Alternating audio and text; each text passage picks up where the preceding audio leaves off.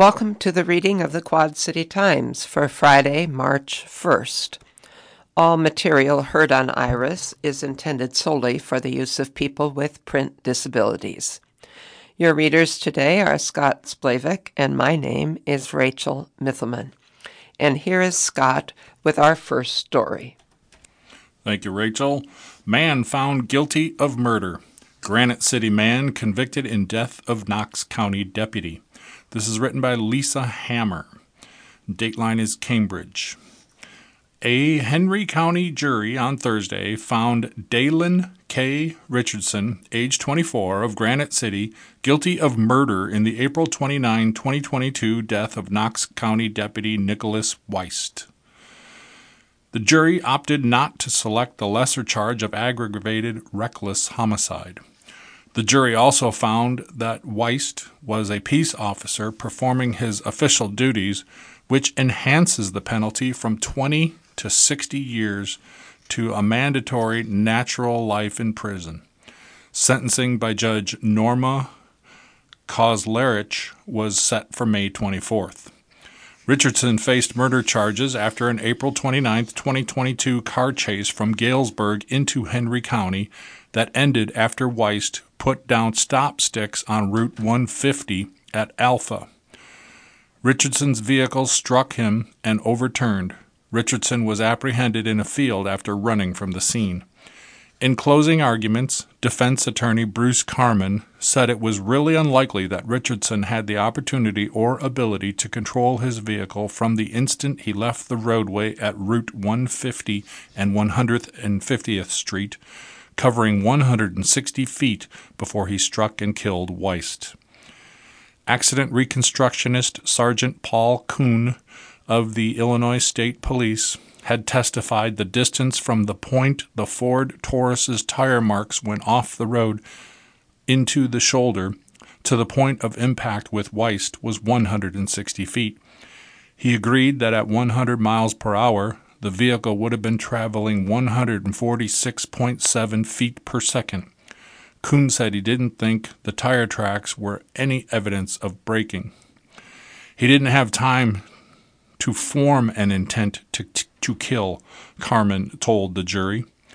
Carmen compared the case to a mass shooting in Las Vegas in 2017, saying murder was a man in a hotel room in Las Vegas who started firing on a crowd, although he didn't intend to kill anyone in particular. That's murder, he said. In contrast, he said, we don't have Richardson doing something intentionally with the idea to kill somebody. Carman also disputed that Weist was in the course of performing official duties, an enhancement that enables a sentence of natural life in prison. There are some things that a peace officer does that are not official, he said, adding that Weist was a Knox County deputy who somehow ended up in rural Henry County. He pointed out that Weist's shift was over. I think in the end it was reckless homicide, he concluded. It's a bad reckless homicide, but it's not murder. Henry County State's Attorney Catherine Runty countered Carman's argument regarding whether Weist was in the midst of his official duties. I'm not sure how much more official duties get than stopping a fleeing vehicle, she said. She noted Weist was still within Knox County and on his way home when he heard radio traffic about Richardson and the chase from Galesburg. Runty also noted Weist's squad car lights were on and oscillating as the, at the scene of the crash, and he had been given authority by a supervisor to deploy the stop sticks. She pointed out that while Carmen argued that Richardson was not in control of his vehicle, he had managed to stay on the roadway the whole pursuit until he chose flight to get around the stop sticks. Trial testimony was that when Richardson struck Weist, the deputy was launched 127 feet into the west ditch. Mr. Carmen would like you to believe the defendant didn't intend for this result to happen, she said. The intent was to not get caught. Ever. Runty said showing that intent showing that intent was why she included evidence of shots being fired by Richardson while he was still in Knox County. That shows you what the end game was here, she said. She said Richardson was determined to get away from police at any cost. Richardson became vocal as he was being led out of the courtroom, prompting his relatives to call out to him. Judge Kauzlarich admonished them. You are guests in my house. You follow my rules, she said. If you don't like it, you don't have to be a guest. Leaping into the world. This uh, article is accompanied by a photograph of newborn Paisley Ray Cole, who is wearing a cute little knitted frog hat. Um, the knitter had um, knitted several for Leap Day babies. Paisley Cole is one day old and already the leader of an exclusive club. She was the first of many babies to be born on Leap Day at Genesis Health System in Davenport. Born at 4:40 a.m. on February 29th, Paisley started a trend with a total of 6 babies born at Genesis within 12 hours. Four other mothers were in labor as of 4 p.m. Thursday, bringing the potential up to 10 Leap Day babies. As of Wednesday, there were no babies at all scheduled to be born at Genesis. On average, the hospital sees about four births a day, said registered nurse Emma Kleno Wagshaw.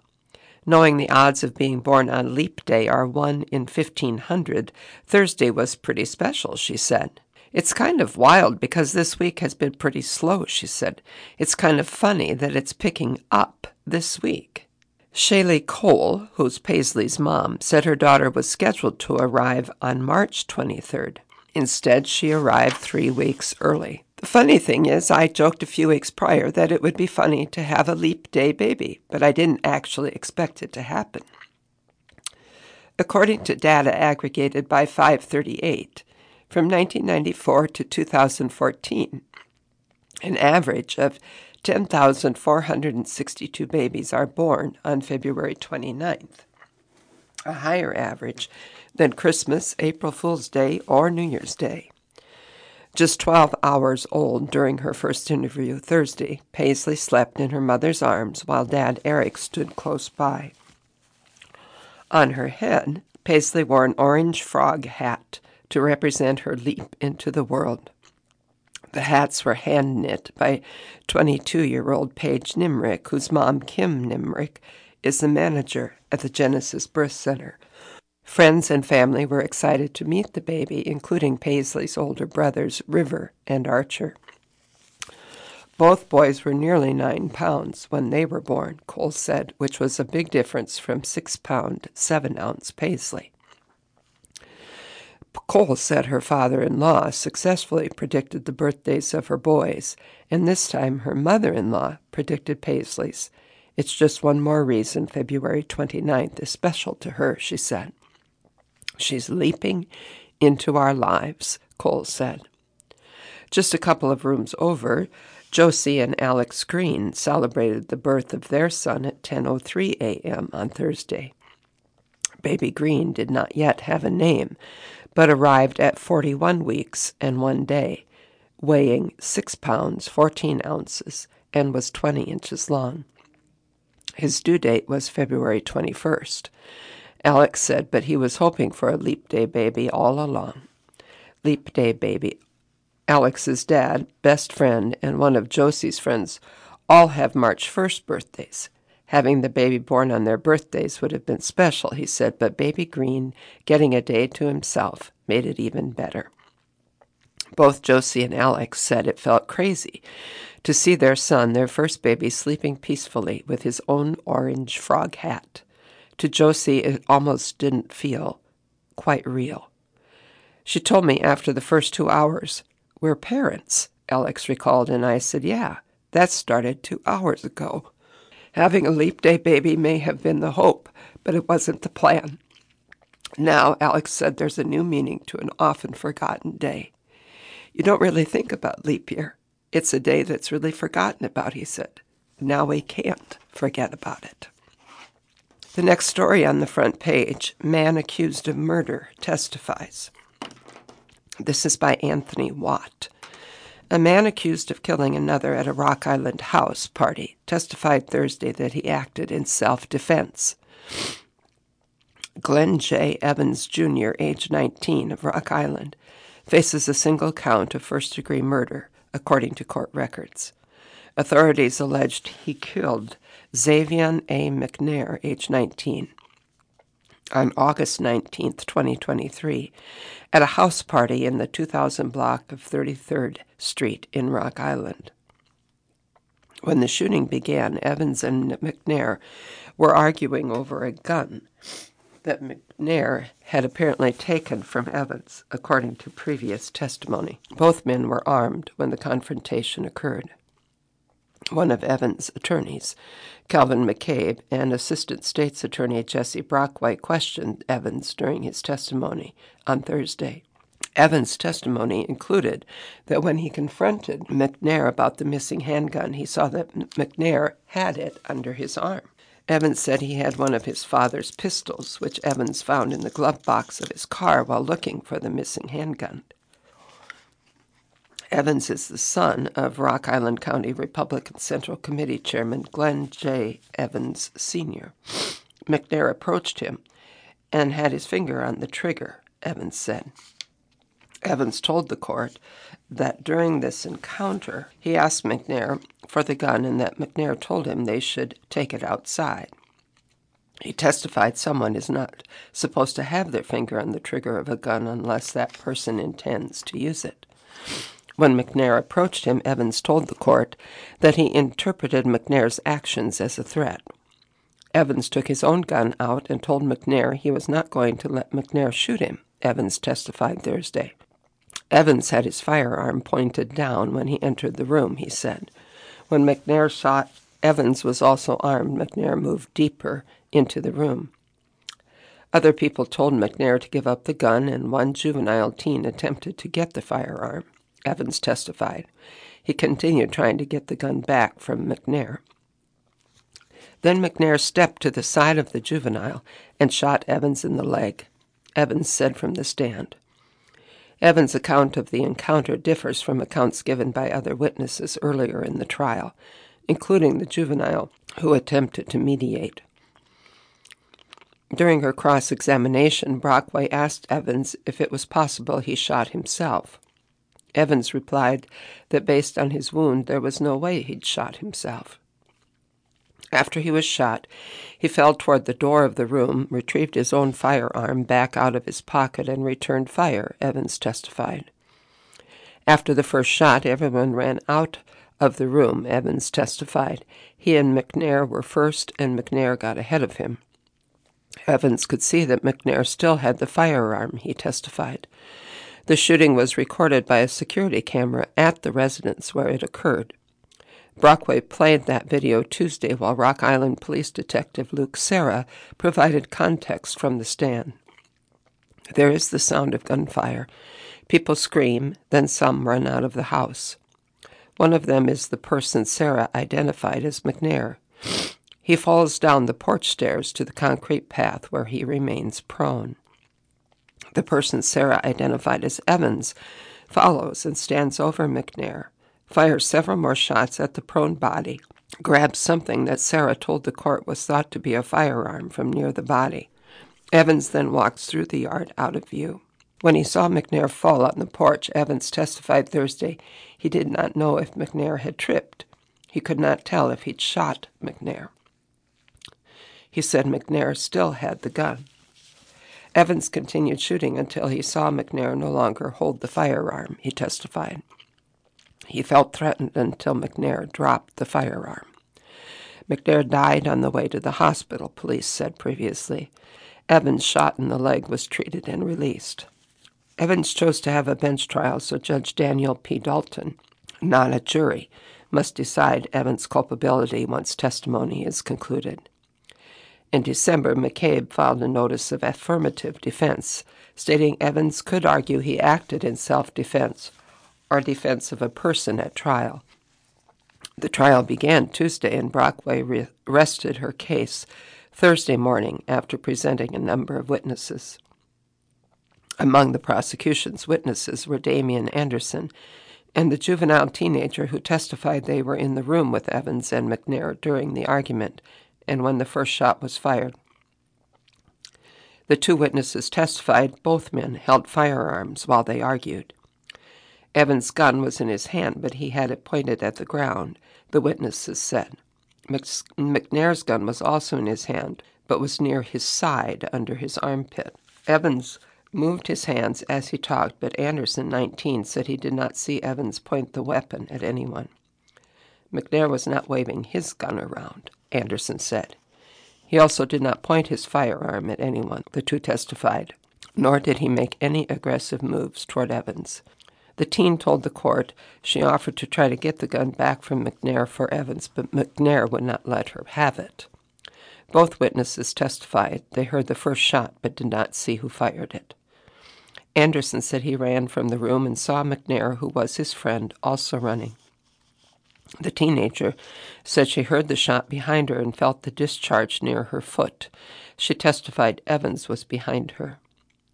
The Rock Island County State's Attorney's Office initially charged Evans on August 21st of 2023 with second-degree murder, according to previous reporting. Underlying that charge was the allegation that Evans thought the circumstances he found himself in would justify the killing or exonerate him according to previous reporting. Prosecutors alleged that belief was not reasonable. The state's attorney's office amended the charge to first degree murder on August 25th, according to previous reporting. Upon completion of Evans' testimony on Thursday afternoon, the trial concluded for the day. It is scheduled to resume Friday with further defense testimony.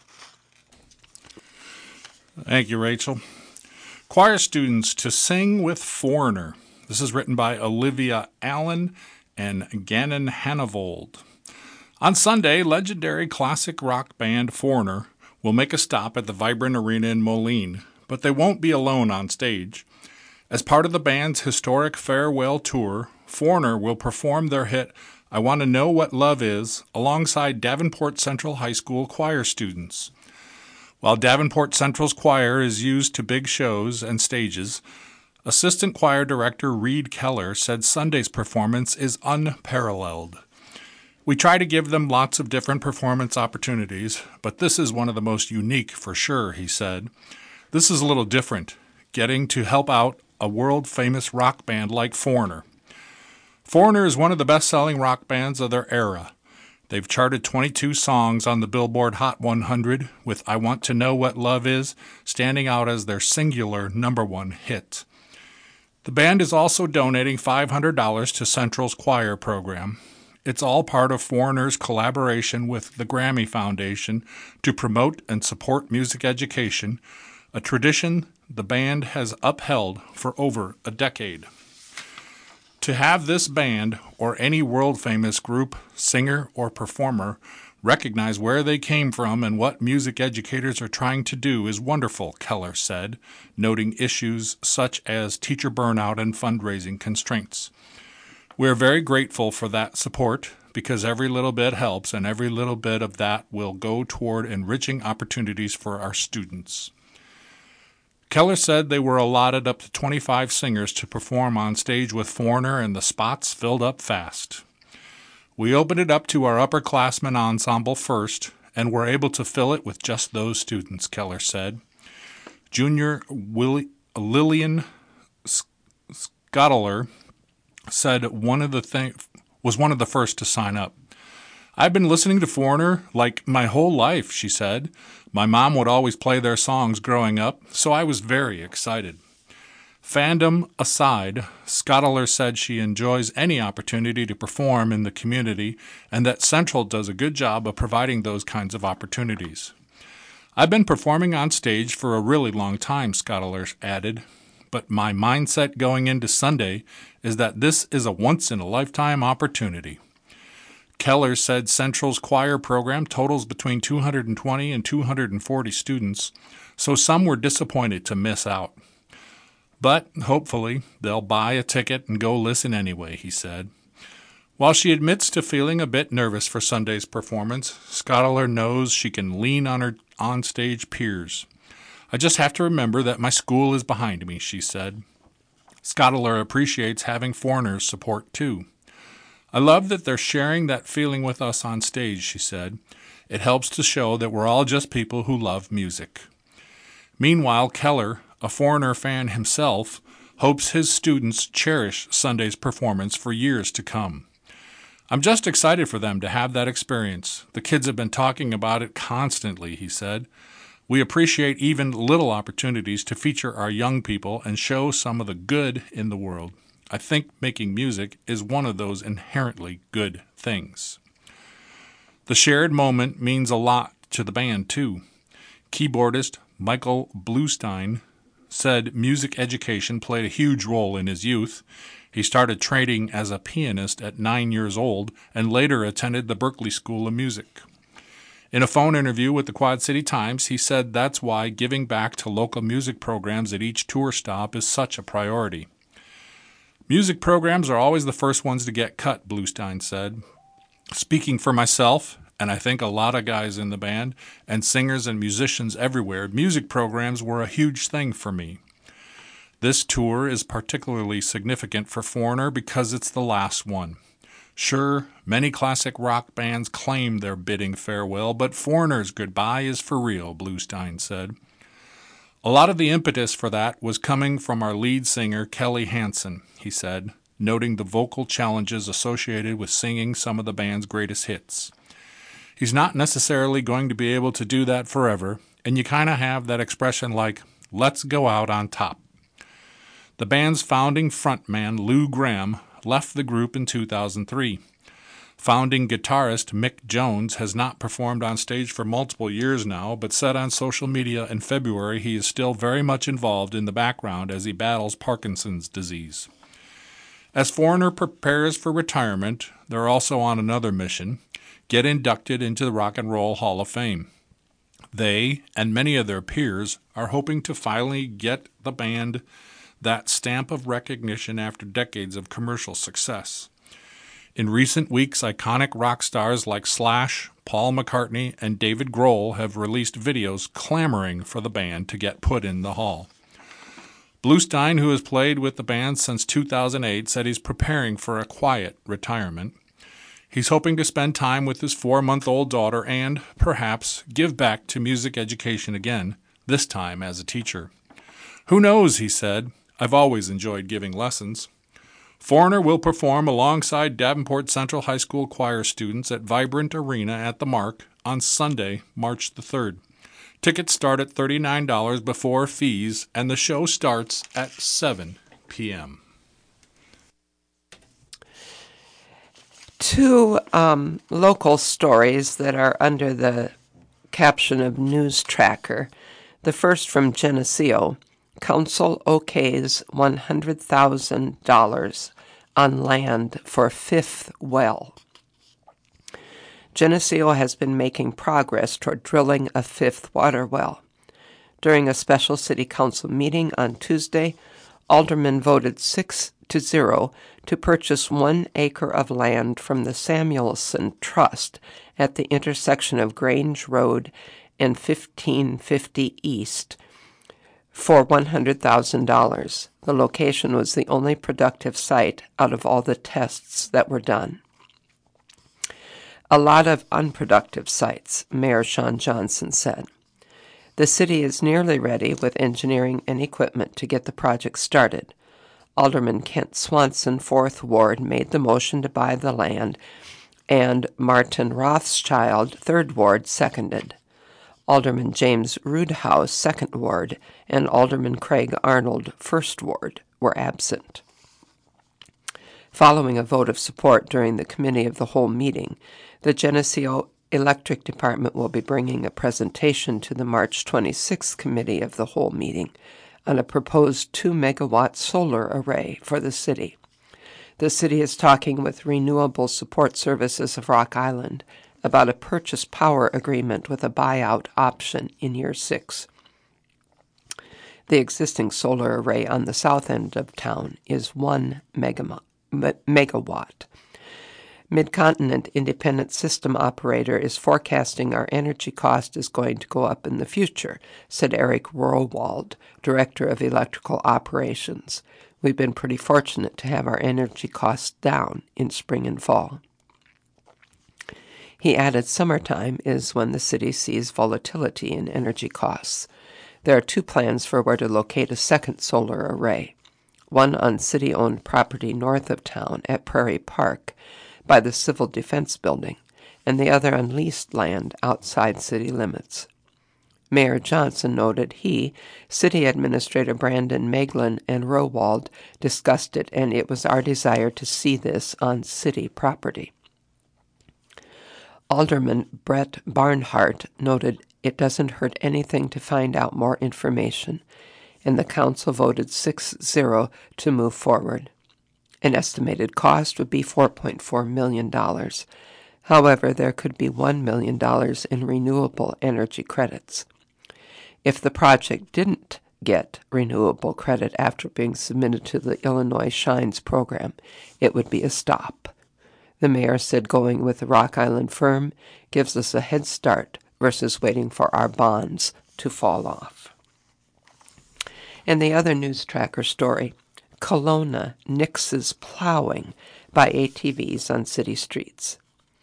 The, the use of snowplow equipped ATVs and UTVs on city streets has come up several times in committee in Colona. Use of ATV and UTV snowplows on city streets came to a vote in the City Council Monday with two aldermen, Tom Jones and Jim Dooley, voting yes and six voting no. Before the vote, Alderman Mick Painter of the 3rd Ward said the issue had come up in Public Safety Committee three times and been voted down all three times. Chairman Rich Goodrum of the 4th Ward said the issue was safety, noting the plows would be out in the dark when Public Works was out plowing. It didn't make sense to me, he said. ATVs and UTVs with snowplows are allowed on residents' own private property according to existing ordinance, but they will not be allowed on city streets. The council discussed what to do with the old farmhouse at Colona's Scott Family Park, noting it cannot be burned by the fire department because of asbestos and lead. Alderman Goodrum said he felt it would be foolish to tear it down, but Alderman Sarah Lack of the Second Ward said the structure needs a lot of work. Alderman Painter and Alderman Larry Swemline had done an extensive check on the farmhouse. The foundation is likely totally gone, Painter said. Alderman said if the farmhouse is removed, the space could be used for RV parking or general parking for the resort. Mayor Don Ropp said the city would need a price on tearing it down, and whoever did the work would need to deal with asbestos and lead. I will investigate further, he said. You are listening to the Quad Cities Times on IRIS, the Iowa Radio Reading Information Service for the Blind.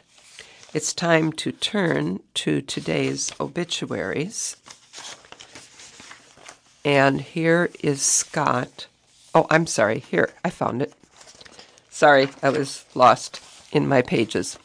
I'll read the pendings, and then there is one obituary for Scott to read. Under the pendings, Dorothy M. Handley, age 101 of Milan, Illinois, died on Tuesday, February 27th. Michael Dean Boyles, age 66 of Davenport, passed away on Friday, February 23rd. Carson Willie, age 11, of Wheatland, Iowa, died on Tuesday, February 27th. And Stephen Shebler, age 75, of Bluegrass, Iowa, died on Wednesday, February 28th. Our one obituary today James Jim Anthony Mudd, age 86, of Cedar Falls, Iowa, died at his home on Tuesday afternoon, February the 20th, surrounded by his family. He is survived by his loving children, Jim Mudd Jr. and spouse Becky, Robert Mudd and spouse Maddie, Mary Kay Mudd Bouchonville and spouse Art, Christopher Mudd, spouse Tracy, Elizabeth Mudd Iozo, spouse Mark, and Kathleen Mudd Shirk, spouse Andy. His grandchildren James Anthony III, spouse Trey, Olivia Jackson, Alec Maxwell, uh, Sophia, Ava, Samuel, Grace, Mark James, Jocelyn, Alicia, Quentin, spouse Katie, Amelia, Margot, Stella, Cecilia, and Cecily Kay, and his great granddaughter Meadow. Jim was born on August the 12th, 1937, in Owensboro, Kentucky, the youngest of Clyde and Catherine Hill Mudd's six children. After graduating from Owensboro Catholic High School in 1955, Jim earned his bachelor's degree from Brescia College, B R E S C I A. He then secured admission to Northwestern University to pursue a master's degree in broadcasting. In 1959, just six weeks into his schooling, he was offered a job at WMOI in Monmouth, Illinois. In Monmouth, he met and married the love of his life, Cecilia Maxey. He married Cecilia K. Maxey on June 13, 1964, at Immaculate Conception Catholic Church in Monmouth, Illinois.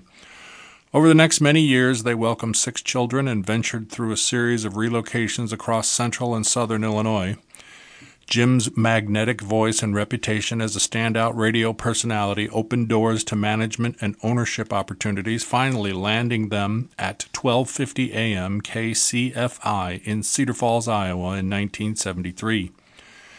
In 1981, with the encouragement of his friend John Deery Sr., Jim started what is known today as Mudd Advertising. This led to lifelong friendships with dealers all over the states, especially with Ray and Todd Green of Springfield, Illinois, and Brooks Hanna of Spearfish, South Dakota. Over four decades and counting, this business fueled lifelong friendships with thousands of clients and partners and was the source for his remarkable financial assistance and time commitments to support multiple organizations and charities near and far. Jim was a fervent supporter of St. Patrick's Catholic Church and an active member of Legatus for Catholic CEOs. He was a national board member for the Lead Like Jesus Ministry with Ken Blanchard and a trustee of the Pope John Paul II Cultural Center in Washington, D.C. Jim dedicated his time to DOCA, an organization for continuing education in defense and national security affairs. Jim was inducted into the Cedar Valley 8 over 80. He lent his charismatic presence for over two decades as the master of ceremonies for the Sturgis Falls Parade. Jim and Cecilia commissioned beautification and enrichment efforts for Cedar Falls Main Street and the Cedar Falls Public Library. Jim was also a member of the University of Northern Iowa Foundation Board. His most cherished contributions were in support of the military, Jim gave his time to serve his country from 1957 to 1963 when he was honorably discharged from the Army National Guard with the rank of Staff Sergeant. Each year from 2005 to 2012, Jim had the privilege of escorting nearly 50 World War II combat veterans representing the Army, Navy, Air Force, and Marines from the Cedar Valley to Washington, D.C., embodying his profound respect and gratitude for their service. He also took great pride in sponsoring the Marine Band for the Sturgis Falls celebration for nearly 30 years, as Mudd Advertising will continue to do so in his memory. Today and throughout his life, Jim's legacy is characterized by relentless ambition, persistent positivity, and a tireless commitment to family, friends, community, and business. His attentive nature was a constant inspiration to others, knowing he was always willing to share wisdom filled insight and poignant advice. Grounded in his unwavering Catholic Christian faith, he had an impact on nearly everyone he met. With his charismatic gift of gab, quick witted retorts, good looks, and dapper style, he was an entertainer who captured the eye and awe of anyone around. He was a remarkable man who lived life to the fullest. Visitation was held on Friday, February the 23rd in Mudd Advertising Production Studio at 915 Technology Parkway, Cedar Falls, Iowa, from 4 to 7 p.m.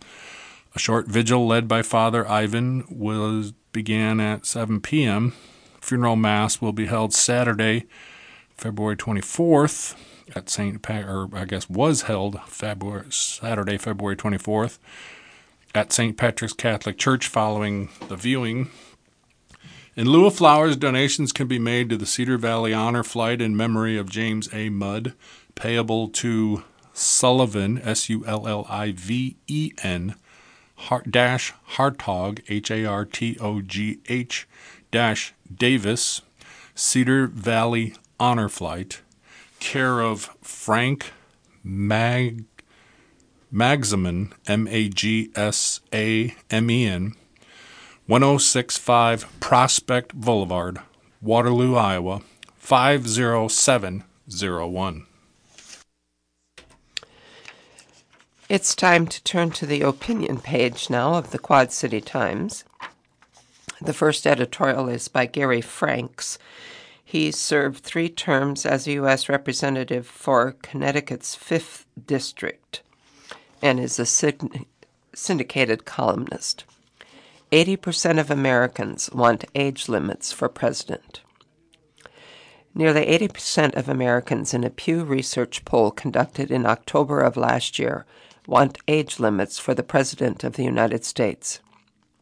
It would seem the age of 80 is the cutoff point. I thought that in a democracy the majority rules. Guess I was wrong.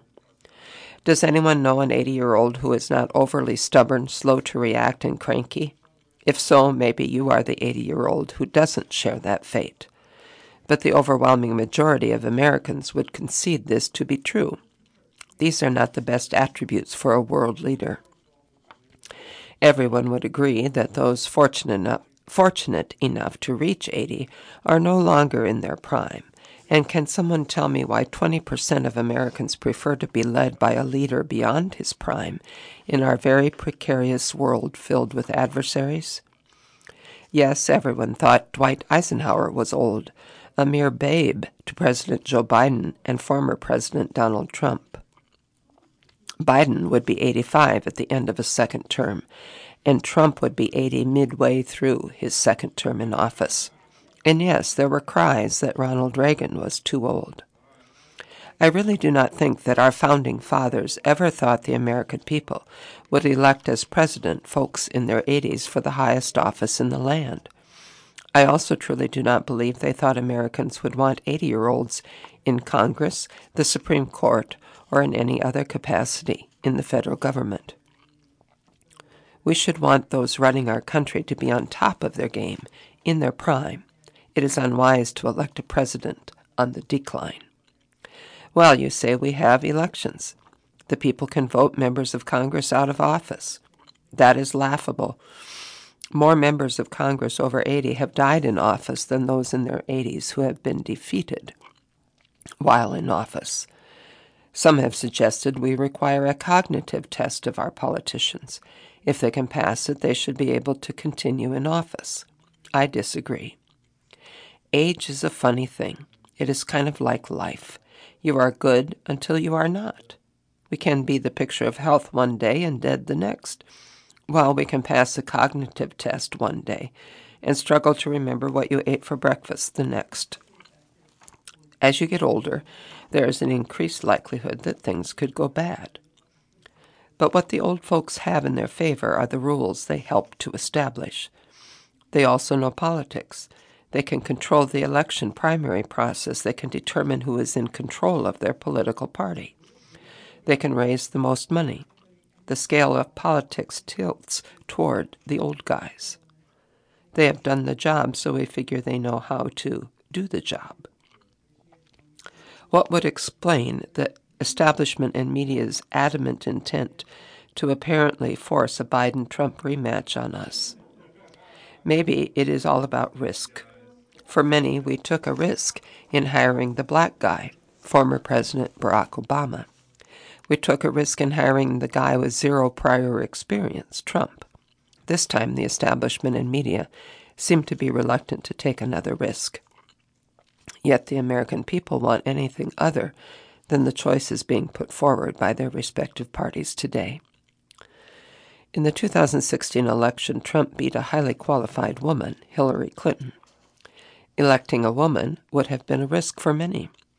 The nation was willing to go with a male who had never been elected to anything and had not served in the military. This had never been done before. Voters were willing to do it instead of throwing their support behind Clinton. Now our new normal is a guy who has served as POTUS. It seems like the establishment is tired of risk, tired of new things. Term limits are not a panacea either. The power of unelected staffers would increase if we booted out folks who had started early in politics and had to be shown the door early. These elected officials could be in their prime. They could actually be in their 40s, 50s, or 60s. They could be so many years or even decades removed from the true problematic ones, the folks in their 80s. Unelected and unknown bureaucrats would run America. Not good. They would have zero accountability. That would take us from the pot into the fire. The following are the advantages for these two old guys. First, Trump Biden are better at getting the nomination for president because they have already done it before. Second, Trump Biden are more skilled in getting a lot of votes from their respective bases since they set records for vote getting in the past. Third, Trump or Biden can count on the unabashed support of the media, or in the case of Trump, can soak up all the media attention or oxygen in the room. The media is concerned, however, about the vice president's selections, and for good reason. Today, those decisions are fluid. The following are examples of the media's support for a Biden Trump race. First, former South Carolina Governor, Governor Nikki Haley crushes Biden by up to 18 points in head to head polls, a fact ignored by the media. Second, over 70% of voters do not want a Biden Trump rematch. This is another fact that the media ignores. Third, and as already mentioned, nearly 80% of Americans do not want an 80 year old president. This is another fact ignored by the media. The American people should get what they want. Unfortunately, the old folks, the establishment, and the 1% who financially support each party, as well as the media, all have their thumbs on the scale. Unfortunately, when the will of the powerful prevails over the overwhelmingly held opinions of the general public, we face a clear and present danger to our democracy. Again, that was by Gary Franks, who served three terms as a U.S. representative for Connecticut's 5th District. Our other opinion piece today is entitled Biden Bad for Palestinians, Trump Would Be Worse. It's written by Zach Beauchamp, who is senior correspondent at Vox, and his columns are syndicated by Tribune Media Agency. During the war in Gaza, President Joe Biden has taken a consistently pro Israel line.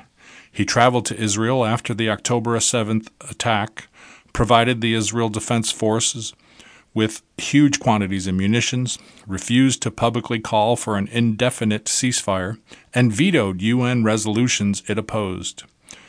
All, this all reflects the president's strongly held personal beliefs on the need to support the Jewish state and the idea that public support for Israel gives Americans greater behind the scenes leverage. For those who wish Washington would put more pressure on Jerusalem to stop the killing, this raises a fundamental question. Would President Donald Trump have done anything differently? The answer is almost certainly yes.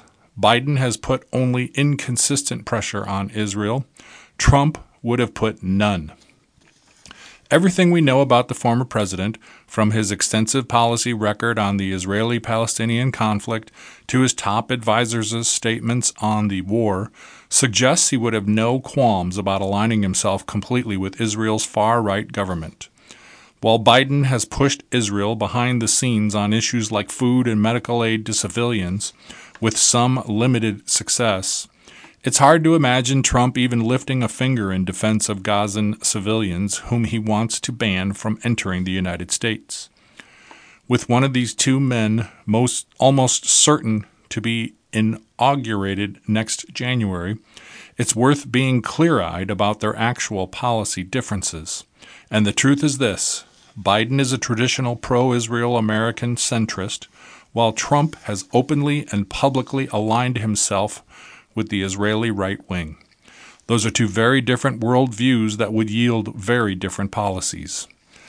Donald Trump loved deals, and an Israeli Palestinian peace agreement would be the deal of the century, as he's fond of saying.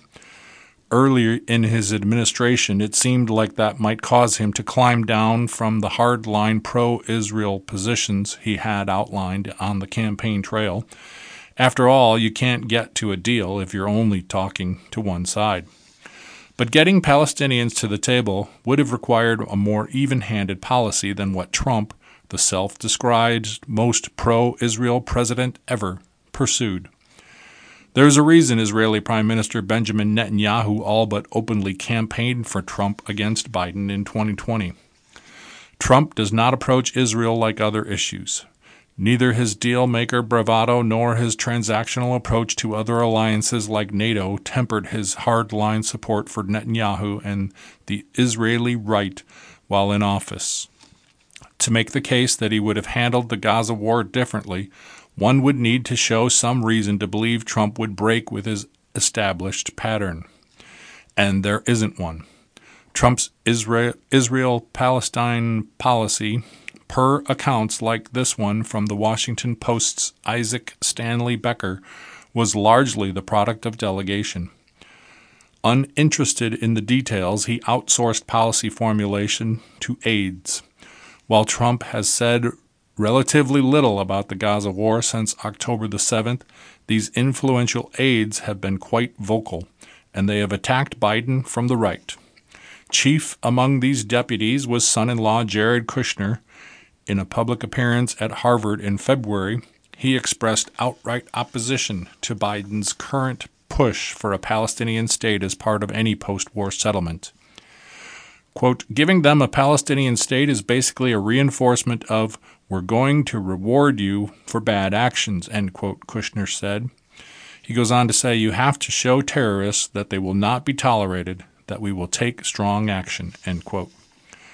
Trump's ambassador to Israel, noted hardliner David Friedman, went even further, accusing the Biden team of hampering the war effort by pressuring Israel to limit the civilian casualty toll of its bombing campaign.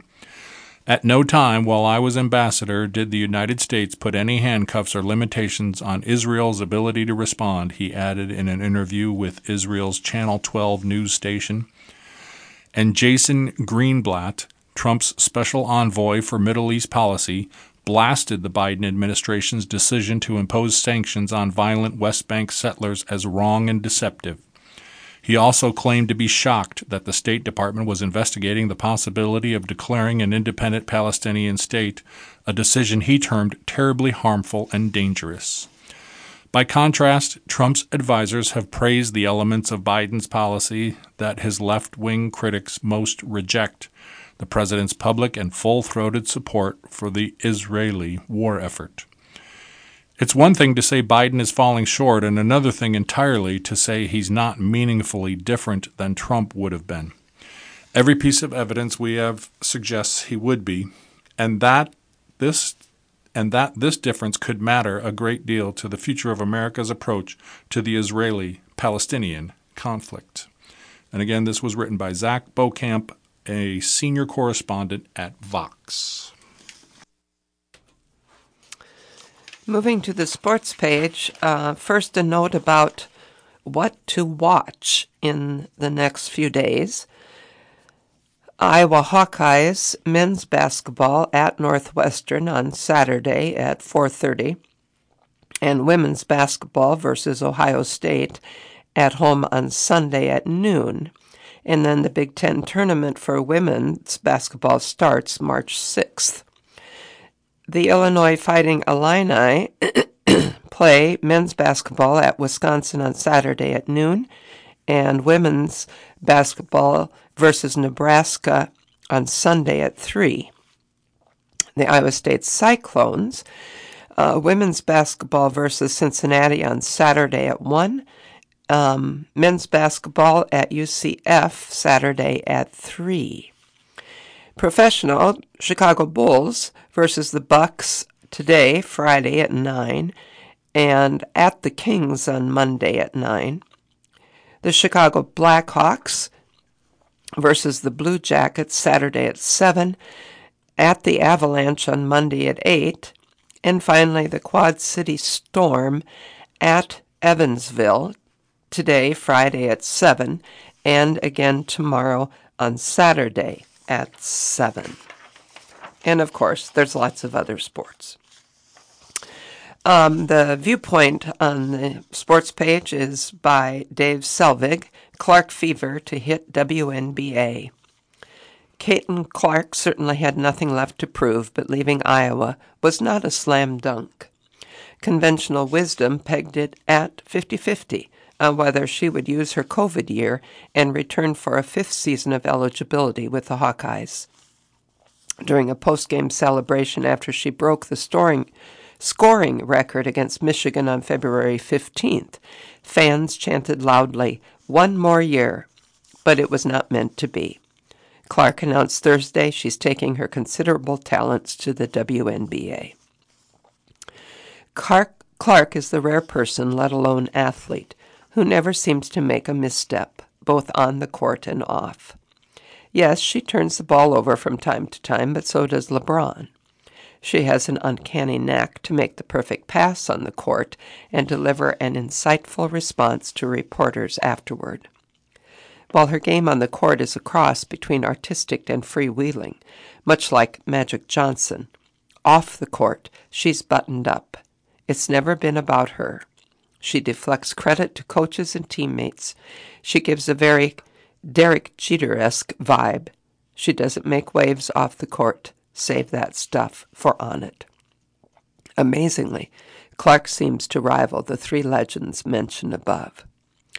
With Clark at the helm, Iowa Hawkeye women's basketball has become an event, not just a game. Wednesday night's tilt at the barn in Minneapolis would have been crickets without Clark.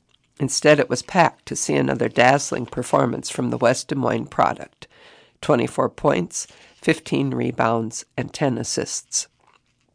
It's been like that everywhere this season, from Iowa City to Ames to Piscataway and everywhere in between.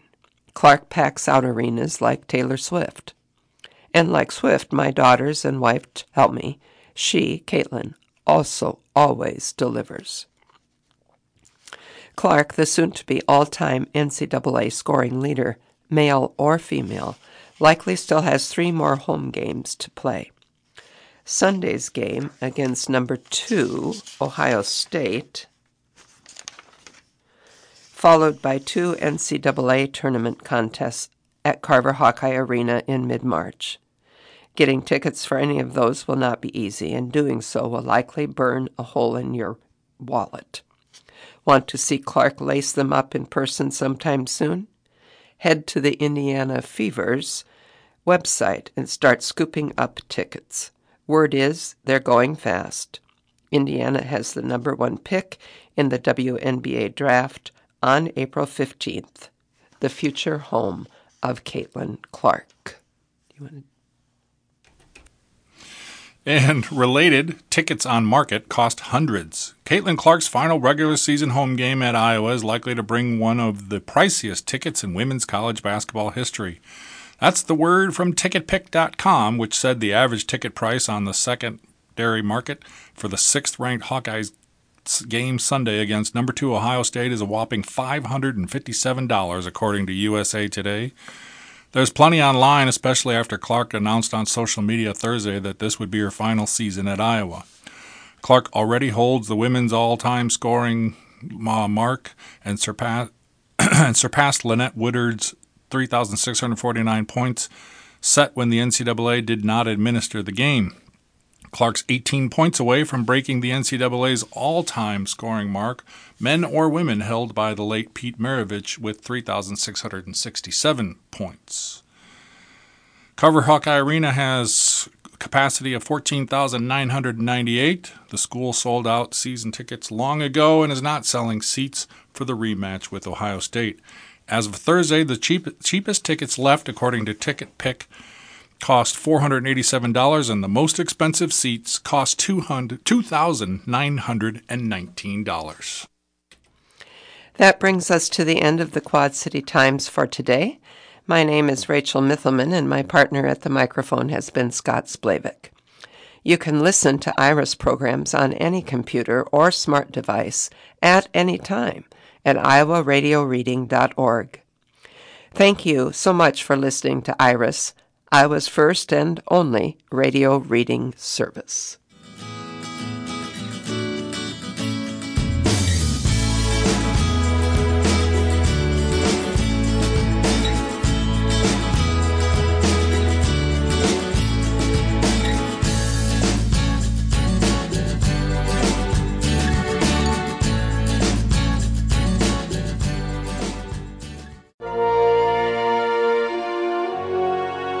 Exploring Science and the Sea. Dolphins are among the chattiest creatures in the oceans. They use sound to find and catch food as part of their courtship rituals and just to stay in touch with other dolphins. Many of those sounds are short clicks and high pitched squeaks, and a team of researchers is using computers to pick out patterns of these sounds produced by different species of dolphins and whales. The scientists are using a technique known as machine learning. They feed large amounts of data to a computer, and the program looks for patterns. Finding patterns is relatively easy for trained human experts, but it takes a long time. Computers can do it faster, but they need to learn how to find patterns buried in huge amounts of data. In this case, the scientists used audio recorded at five sites in the Gulf of Mexico over a two year period. The recordings included more than 50 million clicks produced by dolphins and whales. The computer wasn't given any examples to guide it. Instead, it had to sort through all the clicks to find patterns on its own. And it identified seven types of clicks. Researchers recognized one type, which is produced by one species of dolphin. Now they're trying to tie the other types of clicks to other species. Their goal is to develop a way to keep an ear on dolphins. Identifying which species are in a body of water can help biologists track changes in populations perhaps as a result of oil spills or climate change, all by listening to the sounds of these chatty creatures. Science in the Sea is a production of the University of Texas Marine Science Institute and is available as a weekly podcast at scienceandthesea.org. I'm Holly Brawley.